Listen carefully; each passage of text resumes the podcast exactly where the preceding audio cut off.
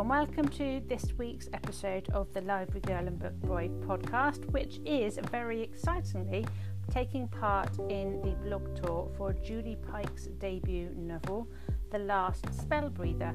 So make sure that you visit my blog for my full review. That's um, www.librarygirlandbookboy.wordpress.com. And if you happen to be on Twitter, make sure you check out the hashtag the last spell breather to read Julie's other blog posts that she's been putting together. I hope you enjoy.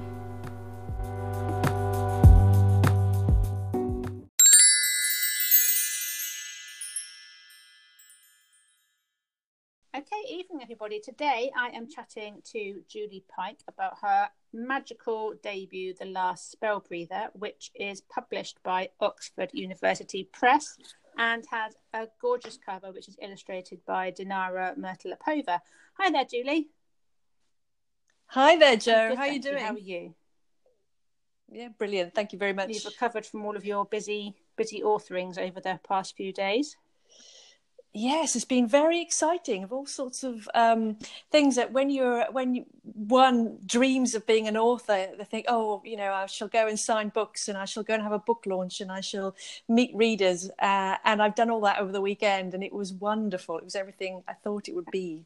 Um, and one of the other things we do as a dreaming of authors is wanting to come on this podcast. So thank you very much for well, including I'm sure me. That last bit's not true, but I am very grateful that you have given up your time to indulge me in answering all my questions.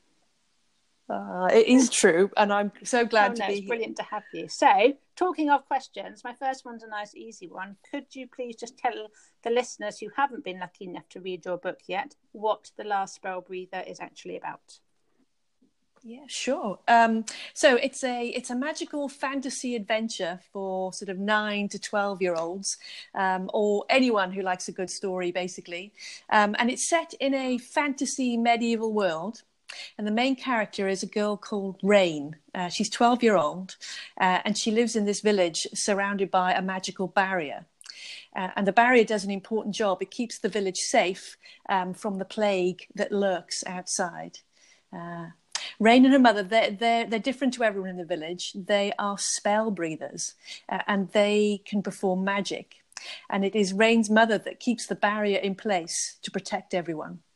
And now Rain's her apprentice, but she doesn't want to be.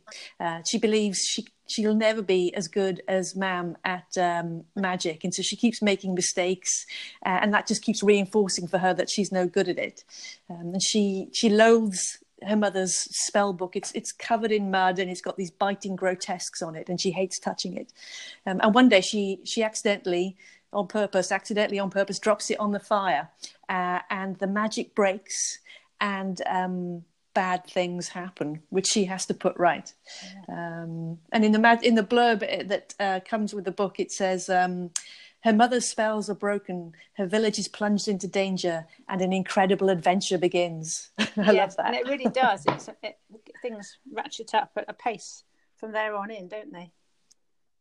Yes, yes. I really wanted to write a kind of page-turning adventure, um, so I, I, really set out to to make it pacey. Yeah, and you have. It was once you were in it, you were you were gripped. You wanted to to race through to the end to find out what actually did happen, which we won't give away, obviously. But no, but, um, it's really good. It's really good. Um, so you mentioned you. Um, Rain and her mum, uh, Merrily, who are spell breathers for the village of Penderyn. Penderyn. Um, yeah. Could mm-hmm. you just explain to people listening what spell breathing actually is and where you got the idea for it as a method of, of casting spells? Yeah, sure. So, so spell breathers, they've got the power to make written words real. Uh, so what they do is that they they have these scrolls um, where spells are written on, magic scrolls, and they can blow the words off the sheet, and they use their breath to direct the words to land on their target. Um, and the the idea came very early on in um, my thinking up of the story. Um, I sort of uh, remember getting really immersed in a scene where the mother was performing magic, and then I had this kind of like little film um, that uh, played itself out in my uh, in my mind's eye. I saw Rain's mother unfurl a scroll, which I knew had some magic on it. And then I watched as she dipped her head and blew the words off the parchment. And I watched the letters shoot through the air and land on a stranger. Uh, and I thought, whoa, this is great. I really want to put this in the story. I didn't know how it worked or fitted in with the magic, but uh, I knew that I was going to build a magic system around that. Oh. Um, so it's kind of like delivered up to me, to me by my subconscious. Does that happen to you often? Do you see things just kind of play themselves in your head? Uh, yes, yes, it does. Um, I think if I get really close to a story, it's almost like um, uh, like a waking dream. Uh, that sounds a bit mystical, and it's not at all. It just uh, things. I, I, I, plan things to happen, they happen, and then something will take over for a few minutes, and something new will happen in my mind's eye. And I think um, you know that's what I love about writing is the imaginative process. Yeah. Interesting. I wish I had the imagination that um, you had. Mine doesn't do that, unfortunately. Hence why I'm not a writer, just an avid reader.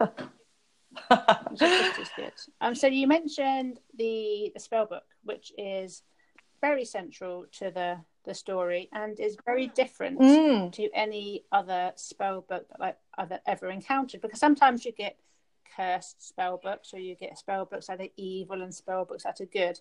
But um, this one I found really, it was really menacing because it's covered, as you mentioned, in this mud filled with these blood bloodthirsty creatures called grotesque, yeah. which is something really that I hadn't ever um, seen before. Why did you decide to um, do that to your spell book? Yeah, I, I, thank you for saying it's unique um, and different because I, in the early drafts, the very early drafts, it was just an ordinary book, and I kind of thought it, that's a bit samey. It's a bit vanilla. Um, I wanted it to be darker, not Disney. I wanted it to be, you know, um, dark mm. fantasy. Um, uh, and I do read a lot of dark fantasy, so I think my kind of brain maybe is primed that way. And um, uh, again, this was this something that my subconscious offered up to me. Once I decided I didn't want the a normal book, I suddenly saw it covered in mud with these big, um, sharp white teeth, uh, sort of rising to the surface, ready to bite. And again, I thought, yes, I, I like that. I'm going to build the story around that. And, and when I decided on that, um, it really seemed to deepen the characters for me because, you know, why would someone's mother, uh, a mother who loved their daughter so very, very much, want her to touch something like that? You know, there'd have to be a really important reason. Um, and when I fathomed out that the reason was to keep everybody safe, it seemed to add that kind of sense of meaningfulness and danger to the yeah, story. No, definitely did. They were really quite frightening, those grotesques. And we meet them again later in the book too, and they're even more terrifying then. oh well, we're taught as authors, you know, learning authors to build the tension. So I, I um, remember thinking, well, they can't do the same thing again. They've got to do more now. What is that? Yeah, you know? and they definitely do. But and um, there were so many brilliantly inventive characters and objects in your story. Did they develop as the story progressed, or did you have some in mind beforehand that you've been kind of collecting, ready to use in something? Yeah, yeah. Yes, I was definitely collecting some of them. I um, I'm fascinated by medieval manuscripts and the the marginalia that you see running down the side. I don't know if you've ever studied um, uh, medieval manuscript. Yeah, well, this, this these glowing images because they're they're done in sort of ruby inks and sapphires and emeralds, and um, sometimes you get um, people um, or characters embedded within them, uh, almost like cartoon characters, and they can be hybrids of animals and people. Uh, so sometimes you get a snail with a head coming out of it, or a or a, a kind of a hybrid of a dog and a person.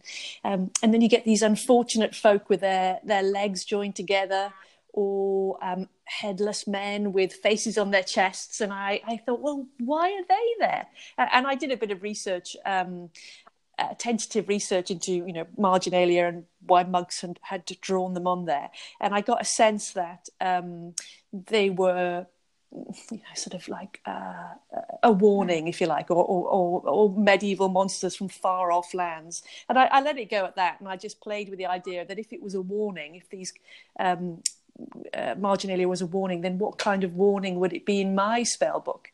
And that kind of brought the story out about you know not dropping the spell book because if you do, bad things happen. Really horrible. oh, that that's the scariest bit of the story, yeah. I think, and and I did wonder for a long time if I'd if I'd gone too scary for the age group. Um, but I talked it over with uh, Liz Cross, my editor at OUP, and, and, she thought it was fine. So I thought, well, it'll but, stay. You know, I think that children like being scared, you know, to within a certain boundary. And actually, there aren't many children's books that do have genuinely scary moments in there. But I certainly think that when the event you won't talk about happens, that it, you know, I had mm. this really vivid picture in my mind of what was going on, and it was really frightening. It was kind of a hellish scene. Yeah, it shows the kind of thing I spend my time looking at on uh, on social media. um, yeah, sort of. Uh, yeah, I, I, mean, in in medieval terms, I don't mean you know anything um, other than kind of medieval mm. imagery. There's a there's an image of a of a hell's mouth and uh, and things like that, which kind of um, were. I mean, they were designed to be incredibly scary things back in medieval times, um, and uh, and I guess yeah, I brought some of that into the story. Mm. No, well, it's good. I, I think it's good to have a few scares, and I think you got just to the just to the appropriate limit. It would enough to scare you, but not enough to keep you awake at night. Yeah, oh, phew, yeah, good. and you created as well such an amazing magical world that was that was very beautiful. I mean, the spell breathing itself, I can picture it in my mind, and it looks in my mind, it looks beautiful. But then equally, you do have these really, you know, scary elements at the same time. And I'm just wondering, when you were kind of plotting and planning, do do you create maps of the world to plan your story through, or are you more of a post-it note person? What's your kind of process for working out what's going to happen? Oh yeah. Um, yeah, I mean, the spell breather. It took six years for me to um, write the story. I, mean, I, think it took as long as it did because I was learning how to write as well as finding mm. the plot. But it, it, did mean that I had kind of the luxury of time, if you like, to, to, to create it organically. So I, I'd see things that were happening that I just mentioned about the mud book, um, and I would think to myself, "Oh, I like that." Now, now let's go back and find the reason for why this is in the story. And so it grew quite a com- complex plot off the back of that um, which I very much enjoyed. Do, um, finding the story, I was asking myself the question: so why is this happening, um, and who's responsible for this? And always walking backwards from that to to get the reasons. But in terms of maps, um, I did use maps actually for the settings. Um, the, the, the village uh, where Rain grows up, I um, and the action, uh, the first third of the book takes place there. I did design maps um, just sort of hand drawn sketches so I could get the geography right of where she was going at each different time. Um, and I did offer it up to uh, OUP, but they they quite um, wisely said no, and we won't put that map in the book. it was really very badly hand drawn sketch. And there was also something about maybe giving away a little bit too much about the plot, a little bit too much about you know this secret place that was behind a yeah. barrier. I didn't want to give that away too much upfront. Does that make sense? So, did you always? I know you said that you you were doing um an MA, weren't you? Was it a Bath? You were mm. doing this. You had six years to develop it. Did you have quite a strong sense of how it was going to finish, and it was just a case of plotting your way to get to the ending that you had in your head, or did you have certain events that you were going to incorporate, and the ending kind of came later? Yeah, yeah. The um, the ending did come later. I mean, I think the ending. I, I, I had a sense of where the story was going to end up and and how the themes were going to resolve themselves and a feeling at the end. But I, I didn't know, um, you know, scene by scene how that would play out. Um, so that that probably uh, the last third of the book um, was only done in the last uh, two years. Um, and when um, OUP picked up the book, they said, um, I had a good chat um, with Liz, uh, my editor, and um, she talked about the fact that the last third of the book didn't have any magic in it. Oh. for, a, for a story all about magic, you know, I'd kind of gone away from that in the final third. And I think, um, you know, I'd been, I'd had this kind of like, uh, false belief that characters should not resolve their problems through magic. Um, and so I'd stopped using it. But then, of course, when the whole character arc is about someone learning to accept that they can perform magic then it has to have a magical ending. And um, when Liz kind of uh, talked that over with me, and I went away to think about it, that's where um, the new kind of ending came in. So there's a there's a scene in the Hall of Spells towards the end of the book, and that was all sort of um, thought up last summer actually. Um, uh, where um, the magic could come back to life for the story. Uh, and when I got that, the whole story fell into place. I you know, really enjoyed writing that scene. It's one of my favourite scenes. Yes, one of mine too. Actually, it's one of my favourite favourite settings. I thought when um in they go to the Great Library and visit the Hall of Spells, and you know Rain goes there to to seek help. And I was just wondering. I know that you've travelled to lots of far flung places. And I was wondering if any of the settings or buildings within your story were inspired by things that you've seen on your travels. Ah, yes, good question. Well, that I have not been to the place that did inspire um, the Great Library, uh, and it's, it's, definitely on my list. Uh, it doesn't exist anymore, but you know, the, the place um, itself, I suppose, the ground is still there, and that's the the ancient Great Library of Alexandria in Egypt um, you know, in its day, it was home to thousands and thousands of scrolls and was known throughout, you know, that, that area of the world as the capital of knowledge and learning. And I, I uh, I've always been fascinated by that. Um, and uh, in a funny kind of segue, um, that place comes up a lot in some of my favourite films, particularly the Indiana Jones movies. And uh, I don't know if you've ever seen Raiders of the Lost Ark, but the scene at the very end.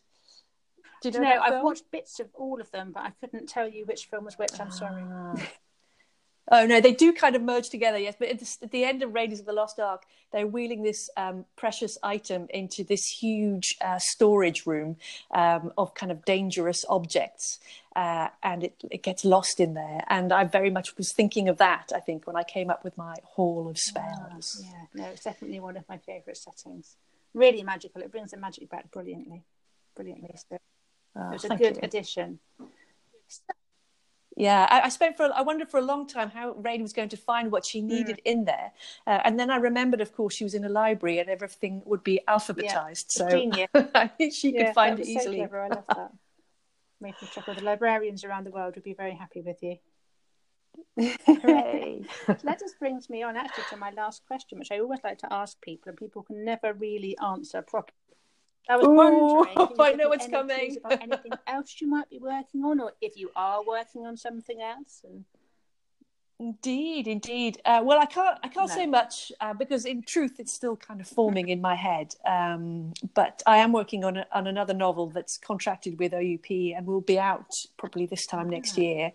Um, and it's another magical fantasy adventure, but this time in a completely different world with a whole different cast of characters. Um, this time more of a kind of pseudo Elizabethan world. Mm-hmm. And um, I'm developing a whole new magic system for it. Uh, so um, this system is kind of based on uh, fire. So there's there's dirty fire and there's clean fire, and um, this kind of the, the search for clean fire, which is sort of a kind of climate change metaphor with a fantasy twist. Um, I, I, my day job is uh, as a consultant uh, working on issues like climate change and plastic waste. So I've really been enjoying building a magic system to fix those problems. Well, if only we could do that, that would be brilliant, wouldn't it? If only yeah. we could do that, that would be. That yeah, sounds really um, interesting, and that's due out kind of this time-ish next year.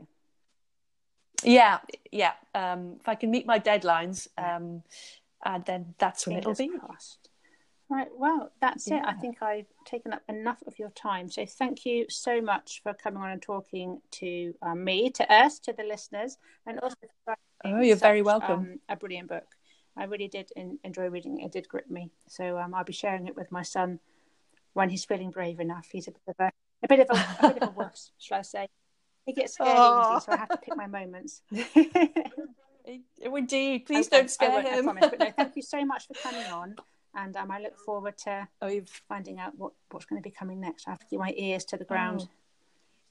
Oh. Mm, brilliant. Thank you so much for having me, Jo. Uh, the time's flown by. I've really enjoyed it. Thank, thank you, you so much. You have a lovely evening. and you, you bye-bye. too. Bye bye.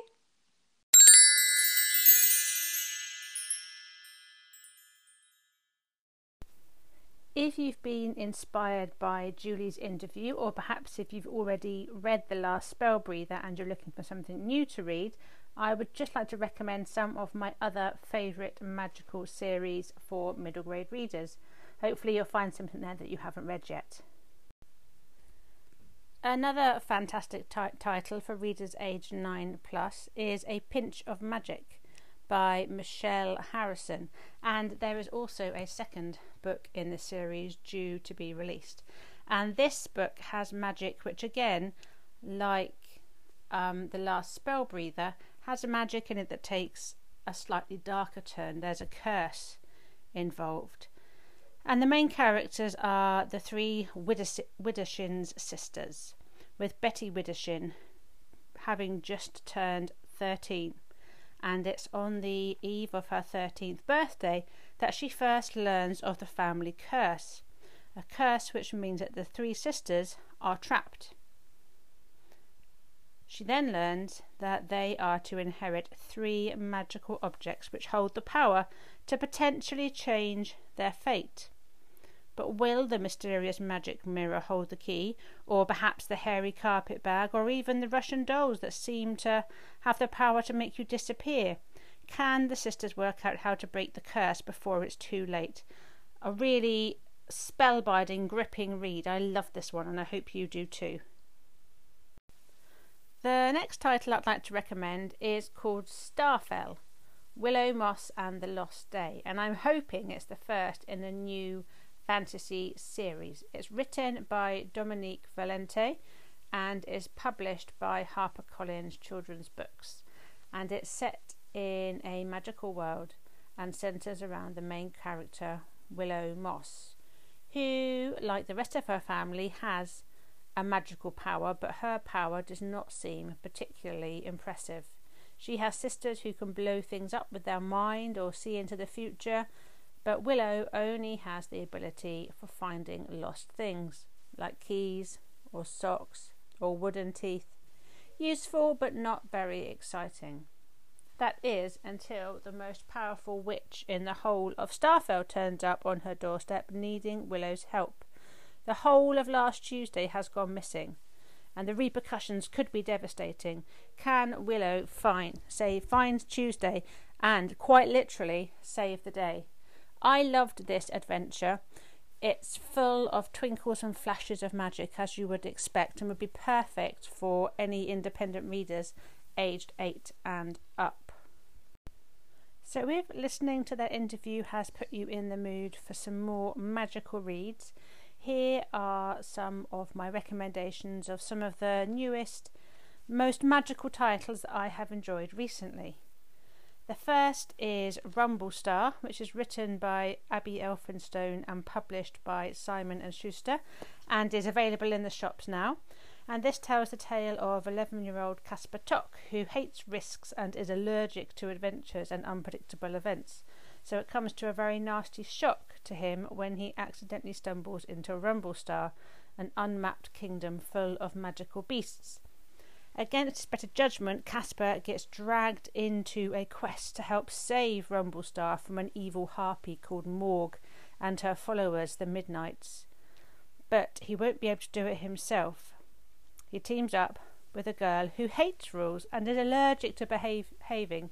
Utterly Thankless is her name, and her miniature dragon is called Arlo, and together they set off on an adventure full of cloud giants, storm ogres, and drizzle hags can they save the unmapped kingdoms, or will it fall into the clutches of Morg and her midnights?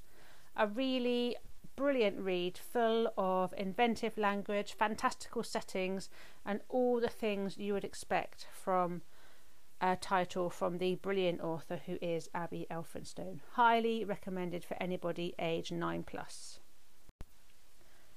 Another one of my very favourite series for middle grade readers is the wonderful The Apprentice Witch series, which is written by James Nichol and published by Chicken House. And there are three books in the series now The Apprentice Witch, uh, A Witch Alone, and A Witch Come True. And they have a really lovely, warm, soft, retro feel. And they feature Arianwyn, who has to pass her well, she's just been declared an apprentice following her witch assessment, and she is sent to train in a very out of the way little town called Lull, a sleepy little place on the edge of a magical wood. Now, Arianrhod is not convinced that she's going to do a very good job. What if it's not just about the odd spell gone wrong? What if there's bad magic threatening to um, engulf the village? Now, if that happens, it's up to Arianrhod to fix the problem. And she's made some new friends, and an old rival turns up too. So hopefully things will be okay. But I really love this series, and it's worth reading for the Spellorium alone. It's a magical place. My final recommendation is for younger chapter book readers, and I would say that this series is perfectly suitable for any reader age 6 plus. As I said, it's a chapter book series published by Scholastic and written by Lou Kuenzler. And the series is the Bella Broomstick series, which feature the young witch Bella finding her way in the magical world, having all sorts of adventures and scrapes, discovering her magical powers, hiding her magical powers, battling off other magical creatures. A really lovely short chapter book series, as I said, for those slightly younger readers.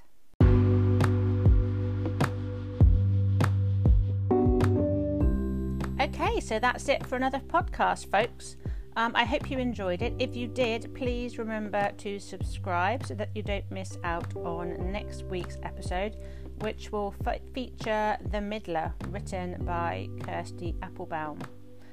Uh, it's a kind of this has a dystopian feel to it, but it's not your typical Hunger Games bloodbath. It is brilliant though, so make sure you subscribe so you don't miss out. If you want to get hold of me, you can find me on Twitter and Instagram as at Book Superhero 2 or on my Library Girl and Book Boy blog or my Library Girl and Book Boy Facebook group. Talk to you again soon. Goodbye.